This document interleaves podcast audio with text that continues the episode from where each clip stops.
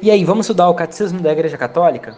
Continuando o nosso tema, o Colégio Episcopal e seu chefe, o Papa, vamos falar um pouco mais sobre os bispos agora, sem deixar de falar do chefe, o sucessor de Pedro. Número 884, citando número 337 do Código de Direito Canônico. O Colégio dos Bispos exerce o poder sobre a igreja inteira, de forma solene no concílio ecumênico nós estávamos falando justamente sobre esse mundo de ligar e desligar, essa forma, esse poder de exercer essa autoridade, os bispos exercem de forma solene no concílio ecumênico. Veja só, não pode haver concílio ecumênico que, como tal, não seja aprovado ou ao menos reconhecido pelo sucessor de Pedro. Justamente então nós estamos falando sobre os bispos, mas não deixamos de falar do sucessor de Pedro, do chefe desse colégio episcopal. Enquanto composto de muitos, esse colégio exprime a variedade e a universalidade do povo de Deus. Falando aqui dos bispos, a quantidade. Enquanto unido, sob um só chefe, exprime a unidade do rebanho de Cristo. Olha que lindo.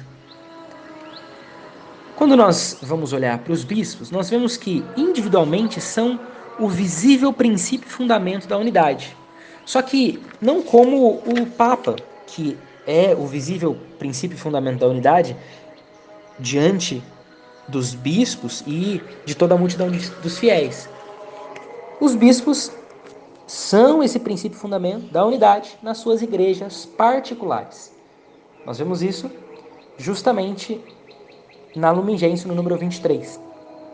Nesta qualidade, exercem sua autoridade pastoral sobre a porção do povo de Deus que lhes foi confiada, aquela porção das igrejas particulares, da sua diocese, assistido pelos presbíteros e pelos diáconos.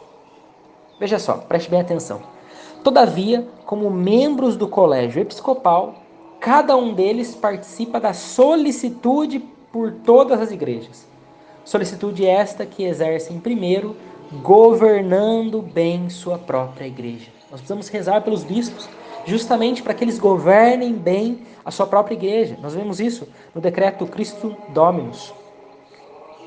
Para que, através desse bom governo da igreja particular, como uma porção da igreja universal, cada um possa contribuir para o bem de todo o corpo místico, que é também o corpo, de, o corpo das igrejas. Esta solicitude se estenderá particularmente, citando aqui Gálatas 2:10, aos pobres, mas também aos perseguidos por causa da fé, assim como aos missionários que atuam em toda a terra. Veja, quando nós falamos de igreja particular, como se dá o nome das igrejas que estão como que numa região, estão juntas, e há uma que de uma forma aparentemente se sobressai.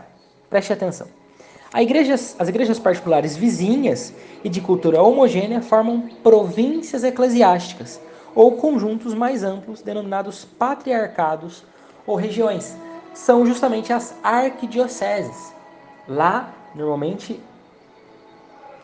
também acredito que esteja o tribunal eclesiástico, sempre está o tribunal eclesiástico. Ali é a sede da província eclesiástica, é o que difere.